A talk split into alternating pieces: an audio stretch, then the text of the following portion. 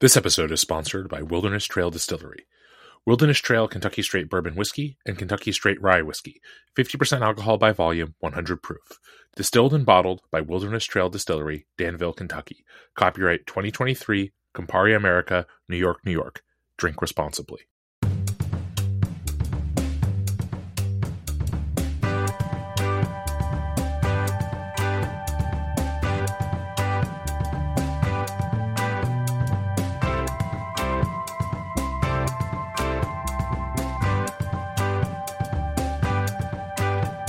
In Seattle, Washington, I'm Zach Geballe, and this is the VinePair podcast, where today I am joined by Dr. Patrick Heist, co founder, co owner, and chief scientific officer of Ferm Solutions, and perhaps more well known to our audience, Wilderness Trail. Pat, thank you so much for being here today. Happy to be here. So, first of all, important question that we ask most of our guests: Where do we find you today? Where, where's where's home or work or both? So I split uh, residency between Kentucky and Washington D.C. these days, and then oh, okay. and then I spend a good bit of time on the road as well. I bet, yeah, out there, out there, uh, slinging the juice, as they say, one way or another. So let's talk a little bit about your background, right? Because I think your your route to the whiskey industry is maybe a, a, little bit unfamiliar or a little bit unusual when it comes to uh, to bourbon and to whiskey more broadly. Um, so, kind of what's your background? I know you've got a, a, a, real a real rich scientific background, and then kind of how did you get into the whiskey industry? Yeah, so I took a pretty crooked path to get to the distilling industry. Uh, started off as a microbiologist, and um, you know during the process of getting my PhD in plant pathology, which is uh, another um, division of microbiology, sort of more over in agriculture. I started hanging out with my business partner Shane Baker, who's an who's an engineer. He's a mechanical engineer, and we used to play in a rock band together. And throughout the the days of figuring out where we were going to play, we talked a lot about each of our respective, you know, occupations and interests, and then we finally came together to uh, form a company that sells yeast and fermentation products as well as laboratory and technical support to distilleries and breweries. So, 10 years before we started Wilderness Trail, we started another company called Ferm Solutions, ferm as in fermentation. And we have been servicing hundreds of different distilleries and breweries uh, and, and other companies, anything that has to do with fermentation for, for almost 20 years now.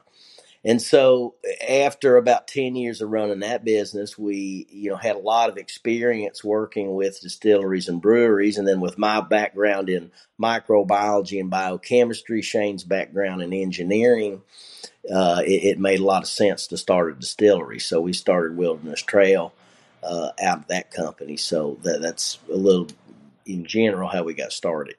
Very cool. And to what extent like I think we think about sometimes when we think about uh, whiskey or distilling in general as obviously a process that requires a lot of practical knowledge knowledge that has obviously scientific basis to it. But what what are some of the ways that you've brought you both have brought your sort of uh, science and engineering backgrounds to bear on the product that is that are the products that are wilderness trail now? Like what what do you do that sets you know sets some of that in motion yeah, you know, when you look at people in this industry, you know, a lot of the, the people who are famous for, you know, innovation and, and being in this industry, a lot of people have only ever been at one distillery. And and you know, if you've not if you've been at more than one distillery, you've been at multiple distilleries in the same spirit class. So, you know, mm-hmm. people who are in bourbon have, might have been at multiple distilleries. And so I think, you know, what one thing that sets us apart is the fact we work with so many different distilled spirits producers. And again, we're talking about rum producers, tequila, and then you get into whiskey and we're talking about, you know, bourbon, rye whiskeys in the United States. Now we got a lot of American single malt. Uh, that whole category is sort of developing. Um, we've got, you know, uh, in in in again, just looking at whiskey, we've got Scotch and Irish whiskey producers, Canadian whiskey producers. There's a lot of different diverse production going on across, you know, across the world. And so we're privy to all those different production styles. In addition to that, we do a lot of business with the beer providers, the hard seltzer producers, even non alcoholic fermented beverages like kombucha and kefir. So the range of experience that we've got, and again, most of the time when we engage with our clients, it's because our yeast is getting the blame for a problem that, that we didn't cause. So uh, often it is, you know, hey, your damn yeast isn't working. And then we go from that to, wait a second, you have a grain quality issue, or you're trying to ferment molasses, but you're not supplementing any nitrogen, or you've got bacterial contamination. There's all these things. So working with hundreds of distilleries and breweries has kind of given us a little bit of an edge of, you know, understanding and, and knowing about many different facets of this industry. And then how does that how does that, that informs kind of the way you approach the fermentation process in particular for Wilderness Trail? Because it's my understanding that you guys do some things pretty differently than a lot of other bourbon and whiskey producers. How can you kind of explain what some of those key points of differentiation are? Yep. So, you know, first of all, we're we're science guys running a very scientific uh, operation. Again, you know, my background's in microbiology. Shane is in in engineering. So when you just focus on, you know, my background of microbiology, one thing that we do very differently is the sweet mash process. So, sweet mash process is uh, different from sour mashing in that in the mashing process, if you're doing a sour mash whiskey, uh, um, you're blending the milled grains into water plus liquid left over from a previous distillation. That is the sour mashing process. If we're making a sweet mash, which we do at Wilderness Trail, we're going to blend our or mix our milled grains together with all 100% fresh water each time.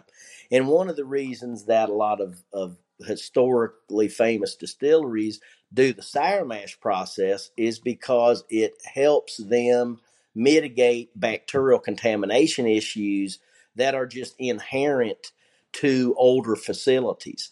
So, Wilderness Trail being a very new facility and being designed and built by the two guys who are called to solve issues across the industry for other people, we've just got a really good handle on when we built that facility. You know, what were all the things that caused everybody to have contamination issues? How can we prevent that?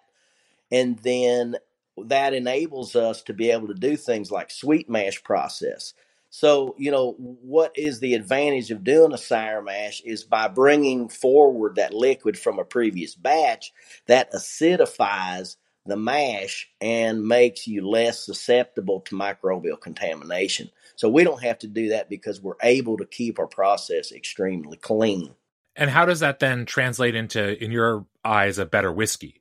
So we're not really trying to say that sweet mash is better than sour okay. mash because you know everybody's favorite whiskeys are, are sour mashes, you know, and we're we're a very new type of way to do it. So we're not trying to say it's better necessarily. It's just it's equally as good and it's good in a different way. Okay. So you know, and and why it makes it different. It one a couple reasons actually. One is that we're able to keep our our production more consistent because we're not using a liquid that is inherently inconsistent. You know, if okay. you're taking material from previous batches, if those batches came out differently, that liquid's going to be different. Fresh water every time is very consistent. So we're able to maintain a lot of consistency uh, by doing it that way. Another thing is that the acidity of our fermentations is higher than the acidity of a sour mash. That's what they call it sour mash. It actually tastes acidic. That's why they call it sour mash. And so by using the sweet mash method, our fermentations run on a higher pH. They're less acidic, and therefore the distillate is less acidic. And that's slightly less acidity lets the drinker enjoy the product at higher uh, ABVs. So our mm. base offering is bottled in bond at 100 proof, for example. Our cask strength offerings are, you know, 113 to 118 proof typically. And so those are very enjoyable even at those higher proofs. And a lot of that has to do with the difference of acidity or the pH differences. Interesting. And you know, you mentioned proof, and that's actually been something I wanted to ask about because it's been a topic of conversation on this podcast a lot of late with with whiskey specifically and, and spirits more generally. And something I know about Wilderness Trail is that you go into the barrel at a relatively low proof for bourbon for whiskey. What what's kind of the thought behind that? So, you know, proof is important for several reasons. You've got the law that states bourbon can't be distilled over 160 proof. We're coming off the still at about 137 to 138 proof. Bourbon can't go into the barrel any higher than 125, so already we're coming off the still higher than we can enter the barrel. So we're going to go down to 110 proof, um, as opposed to a lot of bourbon producers going at 125, which is the maximum, and that's really an economic decision in a lot of cases. You're able to save money on barrels by going, you're putting more alcohol in each barrel. So, you know, we've kind of really, I mean, we're a distillery that was founded and built by two of the biggest bourbon fans on the planet. So we really have always tried to do things with making the best bourbon in the world in mind. And so the barrel entry proof is very important to us. And so a couple reasons why we go in at a lower barrel entry proof, even though it costs us a little more money, is when you look at the process of extracting flavor and chemicals from the barrel, you have to appreciate that a lot of what you're trying to extract, some of that is water soluble, some of that's alcohol soluble. So by having the right balance of water and alcohol, you're scientifically able to, you know, maximize extraction of, of those those goodies. Another thing that was important to us going into the barrel at 110 proof, uh, besides some historical precedents that was set by some famous old distilleries, one of them being the old Stitzel Weller distillery that uh, Shane, my business partner, his grandmother and grand his grandparents used to actually work at that distillery. Oh, wow. So we, we had some kind of historical uh, knowledge and background of their production, which is world famous for you know the old Wellers and uh, Pappy Van Winkle, Old Fitzgerald, some of those brands. So the barrel entry proof was important for the extraction, but also the fact that our standard offering, when we first started, we knew that we wanted to offer a bottle in bond. All of our standard offerings are bottle in bond. And if bottle in bond is always bottle at 100 proof. So if you go into the barrel at 100, you're coming out at, you know, 113 to 118. You don't have to make much of a dilution to get it to 100. So you're maintaining a lot of that consistency, a lot of the color, a lot of the complexity of what you're getting out of the barrel and not over diluting. So those are a few reasons why we felt that that 110 was a good good spot for us. And I'm curious, you know, you mentioned bottled in bond, and I think that's one of those um, phrases that for a certain kind of whiskey lover, um, you know, bourbon in particular, obviously has a lot of resonance. You know, what was the what was the reason that you decided that all of the kind of core offerings would be bottled in bond? Well, when we first started our distillery, we knew that we wanted to do things a little different than is traditional for startup distilleries. We knew we didn't want to source any product from any other distilleries. So so that was something that by with our first product, we've never released anything that that wasn't outside of like single barrel that that you know just because the proof can't be called a bottle in bond. But our standard offerings have always been bottle in bond. So it was important for us to, you know, the first bottles that we ever released that we actually made them and we actually bottled them. So that was one thing. Um, another thing was that we so let me collect my thoughts here. So we we had the we wanted to be the ones that made it, but another thing was just the whole. I mean, the reputation or the way that people think about bottle and bond. I mean, you know that it's made from a distillery, it's bottled by the distillery that made it. It's also we didn't want to release anything that wasn't at least four years old.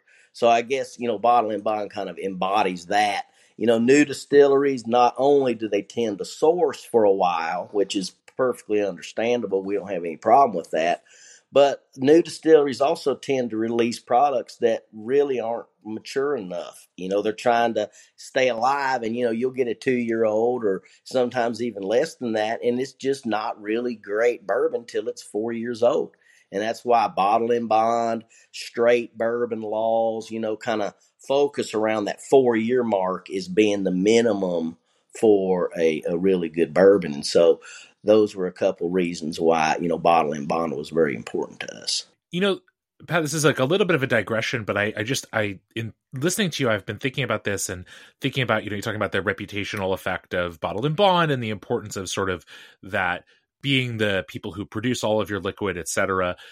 Talk to me, I guess, about you know what it means to be uh, not just a, a bottled and bond bourbon, but a Kentucky bourbon. I mean, obviously, it seem, may seem kind of clear on the face of it to a lot of our listeners like you know even though bourbon can legally be made throughout the united states kentucky's obviously still not just the spiritual home but really the the industrial home of bourbon but why is kentucky such a great place to make bourbon yeah, and and you know that's a great question. And using the insight that we have of you know we provide fermentation products to distilleries all across the United States, and and nowadays you can get great bourbon from other states. I mean, not I mean I've definitely got a soft spot for Kentucky, and and still believe. I mean, there's a reason why 95 plus percent of all the bourbon is still made in Kentucky you know, but historically, why has Kentucky kind of been the place where people situated for bourbon production?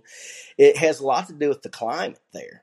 And same with Scotland and Ireland and you know those those places as well you know a lot of the reason why the whiskey has become world famous i mean people have made whiskey everywhere historically yeah. but they settle on those places i mean if you make bourbon in southern Texas, for example, you may not have one drop of anything left in that barrel after four years, maybe even after two years. Yeah. So the evaporative loss is really that that that huge. And then you get all these permutations of okay, your your barrel might not be totally empty after four years, but if it's got you know a quarter of what was in it, it's not only economically disappointing, but what's in that barrel might be a little more like whiskey sludge than you know what we're used to seeing. So that's kind of why nowadays we have good whiskey produced in almost every state because we have figured out that, oh, if humidity is the issue, I can supplement that. And so now you got a lot of sophistication around and a lot of money too and utilities around you know mitigating temperatures mitigating humidity whereas in kentucky we've either got the windows open or the windows closed so it's very simple a nice high tech solution to a to a complex problem there. Oh yeah. I want to talk a little bit about some of the individual products, uh, the the sort of three core products, because I think it's really interesting to look at um, sort of the the intention and maybe some of the the iteration that went into those. So so starting with the probably with the straight wheated bourbon, uh, which is I'm guessing probably the one that most well i don't know the straight high rye might also be kind of equally well known to people but maybe comparing those two sort of what goes into your what went into the development process of the mash bill and and kind of how do you view those two in conversation with one another yeah, so a couple things, you know, starting off, you know, any bourbon fan that starts off with their own distillery, they should be making recipes that they enjoy already. So, you know, we're Wheater fans, probably it, it, first and foremost, and then we also love, you know, high rye bourbons. So we started off with what we like the most, which is wheated. But the other thing is, you know, sustainability has always been very important for us. And one of those factors of sustainability is where are you getting your grains from? So we've always wanted to not only support local agriculture, but for sustainability reasons, get our grains from as locally locally sourced as possible. So wheat was something that was readily available to us. You know, a lot of people don't realize it, but most every distillery in the state of Kentucky uses rye in their recipe we're one of the only distilleries that, at least initially, got all of our rye from the state of Kentucky. And okay. so that took a little bit of time to work with the farmers, and that's where my agricultural degree and networking and connections actually kind of came in handy. We were able to able to work with our local farmers to get rye varieties that worked here. Uh, that's why most distilleries don't get their rye from Kentucky because there's not a lot of rye grown here. So we were able to work with the farmers to get get the grain grown here, and that's why that was our second product, and then same with our rye whiskey. Um, the mash recipe we do a sixty four percent corn on both of our bourbons, 24% of either wheat or rye, and then 12% malted barley. So the only difference between our wheated bourbon and our high rye bourbon is that one's got 24% wheat, one's got 24% rye. So lower amounts of corn, you know, we felt that was very important, and higher amounts of those middle grains for flavor. Again, you're talking about two bourbon fans making a distillery here. Um, but the you know then you got the sweet mash process fitting into that. So but the other thing is having a wheated bourbon and a rye bourbon that essentially were exactly the same. I mean, we're always kind of like, you know, if I want to demonstrate to someone the difference between a wheated bourbon and a high rye bourbon, what am I going to do? Go buy a bottle of Buffalo Trace and a bottle of Maker's Mark. It's it's you know different mash recipes. So here you have an opportunity, and this has really played into our favor. Not only people visiting the distillery, it's like, well, hell, if I'm going to get a wheated, I might as well pick up a rye and then bartenders, you know, hey, I want to demonstrate to someone on a flight the difference between a wheated and a high rye bourbon. This is a perfect opportunity, you know. And then our rye whiskey is very extraordinary because again, you got those Kentucky grains in there. Uh, but we're not using the traditional 95% rye, 5% malted barley that almost every other rye is is become. Uh, we've got 56% rye, 33% corn, so it's got a little bit of that sweetness of the corn, and 11% malted barley. So, uh, and then with that sweet mash process, the fact that, you know, when you look at other ryes uh, that are, you know, the most popular ryes, they're 80, 90 proof, and they're coming out of the barrel above 125 because that's what they went in at. So you look at ours being a standard offering of 100 proof, coming down from 113 to 118, it really is a breath fresh air for rye whiskeys, in my opinion, because of the amount of color and complexity that is retained because we're not completely diluting it down to nothing. Okay, let's. I want to pivot a little bit and talk about kind of present and, and future for Wilderness Trail. So obviously, a lot of our listeners will be very familiar that in 2022, uh, you know, you sold a seventy percent of the of the uh, distillery to uh, Campari, and you know we talked about it on the podcast. But we thought it was a really exciting moment for for both kind of companies in a lot of ways. What what has that partnership meant for you, kind of since that point, uh, in terms of maybe obviously opportunities to expand uh, into different markets or have just a, a, that kind of support that maybe as a, a, when you were starting out, you know, even if you had a, you know a good handle on the business side of it, it's it's different when you've got one of the biggest spirits companies in the world kind of in your corner. Yeah, you know, when we started Wilderness Trail, you know, I think Shane would agree that, you know, we didn't think we were going to become the 14th largest bourbon producer in the world in less than 10 years. Yeah. So things really got crazy very quickly for us. And so when you look at, you know, not only the fact we were in 44 states, we're in 50 now. Uh, and again, 44 states before the the acquisition by Campari.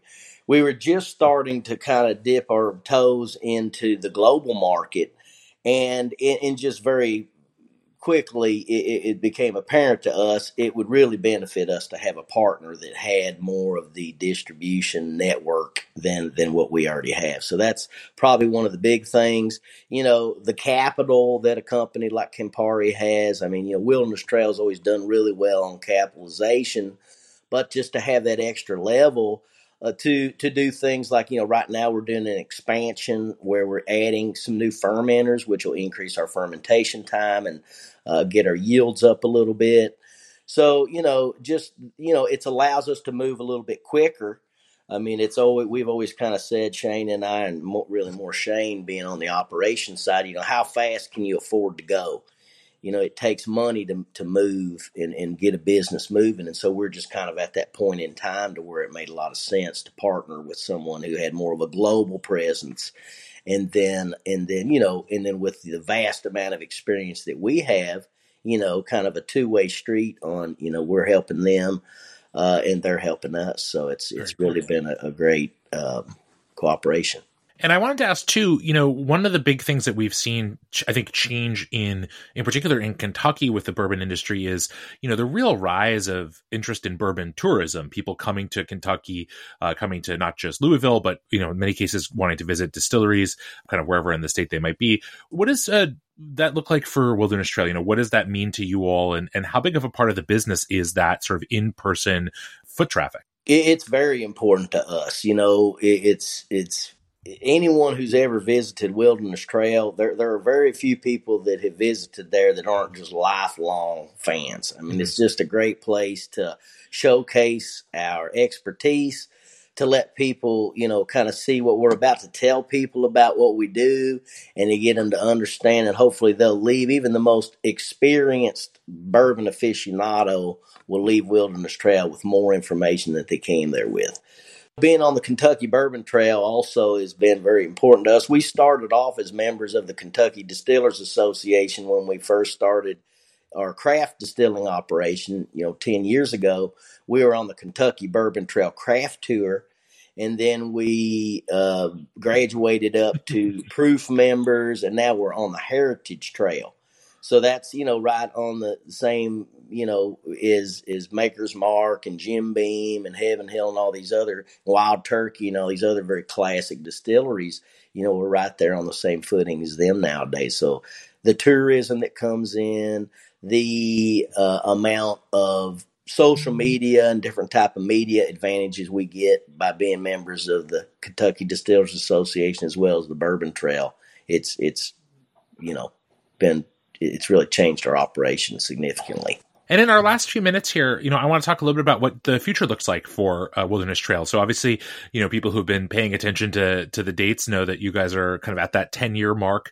Um, you know, what does that mean for what maybe uh, you are looking to do in the future? Maybe you know, I know there's some maybe some product release coming associated with that ten year mark, et cetera. So, kind of, what does the next what do the next few years look like in your eyes? Yeah, so we, we've got three different mash recipes, so that keeps us busy. You know, a lot of people ask us, when are you going to do something different? You know, it's always, it's like, well, we've, we've got our hands full with three different mash recipes.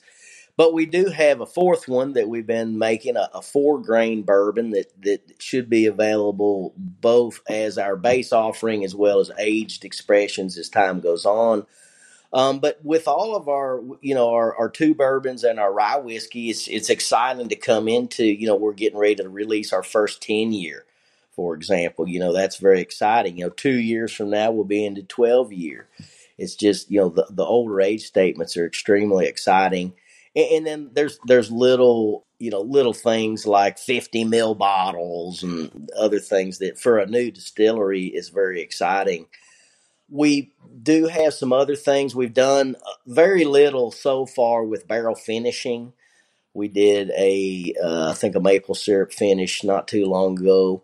There's a lot of that going on in the industry, so we kind of want to keep our, you know, keep our identity. We don't want to just immediately start doing a bunch of barrel finishes without really having a good handle on our base spirit and what is our intention. You know, what why are we even changing it at all?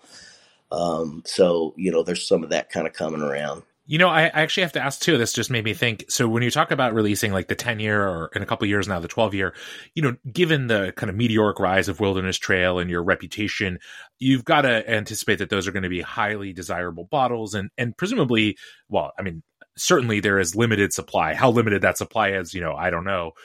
How do you kind of look at making sure, you know, I assume kind of hoping to ensure that you know those bottles end up in in the hands of people who are going to really enjoy them as much as you can. Obviously there's only so much that you can do but obviously i think a modern distillery has to think about you know kind of the the wild secondary market for bourbon and just kind of how that all works. Yeah. You know to date wilderness trail has seen its share of you know frenzies and different things in terms of people clamoring to get bottles but we really are kind of a you know a, a diamond in the rough right now. You know, a lot of people who come in on these special release days are the people who we want to get those bottles. These are people who we recognize. I mean, they're there standing in line because they're big fans of Wilderness, not because they're going to try to flip those bottles as soon as they leave. So, you know, the good, I mean, it's kind of a good thing that there's not a huge, at least so far, secondary market for Wilderness because it doesn't uh, elicit a lot of that behavior. So as of today, we're still able to enjoy very traditional operation with people that come in that really love our product and aren't just coming in to get the advantage of the secondary market. I'm sure that'll change over time, but as of right now, it's very enjoyable and we're not having to fend a lot of that off. All right. And then I have to finish up with one last question because we've talked a lot about the background. I think it's really fascinating. But obviously, in the end, the point of what you're making is to drink it and to enjoy it. So maybe you can tell our listeners sort of how how are the ways you most enjoy drinking your whiskeys? So the way that I most enjoy it would be neat. You know, okay. I think any any spirit you should taste it neat before you even if you order a cocktail first, at least get a little couple drops on the side just to wet your whistle with. So I enjoy drinking it neat, but I'm not going to fault anybody like anybody else in this industry. You know, we got customers who a customer's always right. You know, if if they're drinking it in a Coke or whatever, that's fine. Uh, but I, I, really personally I like an old fashioned. Um, with the rye whiskey, I've been really into paper planes. That's okay. kind of a, a, unique, sort of a newer cocktail that I would highly encourage anyone to to try if they haven't yet. That's also got Aperol in it, so that's a, a Campari. Yeah, and twofer a, right there. Make a, a twofer as well as a Negroni. So we're yeah. kind of in the same family now. So, uh, but you know, those are some things that I ways I like to drink it. Fantastic. Well. Pat, thank you so much for your time. Really fascinating conversation. Very excited to see kind of where Wilderness Trail goes from here. And again, congratulations on 10 years and, and thank you so much for joining us. Thank you for having me. Thanks so much for listening to the VinePair Podcast, the flagship podcast of the VinePair Podcast Network. If you love listening to this show, or even if you don't, but I really hope that you do, as much as we really do love making it, then please drop us a review or a rating wherever it is that you get your podcast, whether that be iTunes, Spotify, Stitcher, anywhere. If you are listening to this on a device right now through an app, however you got this audio, please drop a review. It really helps everyone else discover the show. And now for some totally awesome credits. So, the VinePair podcast is recorded in our New York City headquarters and in Seattle, Washington, in Zach Geballe's basement. It is recorded by Zach, mastered, and produced by Zach. He loves all the credit. Keep giving it to him. Drop his name in the reviews. He's going to love hearing how much you love him. It is also recorded in New York City by our tastings director, Keith Beavers, who is the managing director of the entire VinePair Podcast Network. I'd also love to give a shout out to our editor in chief, Joanna Sciarrino, who joins us on every single podcast as our third and most important host.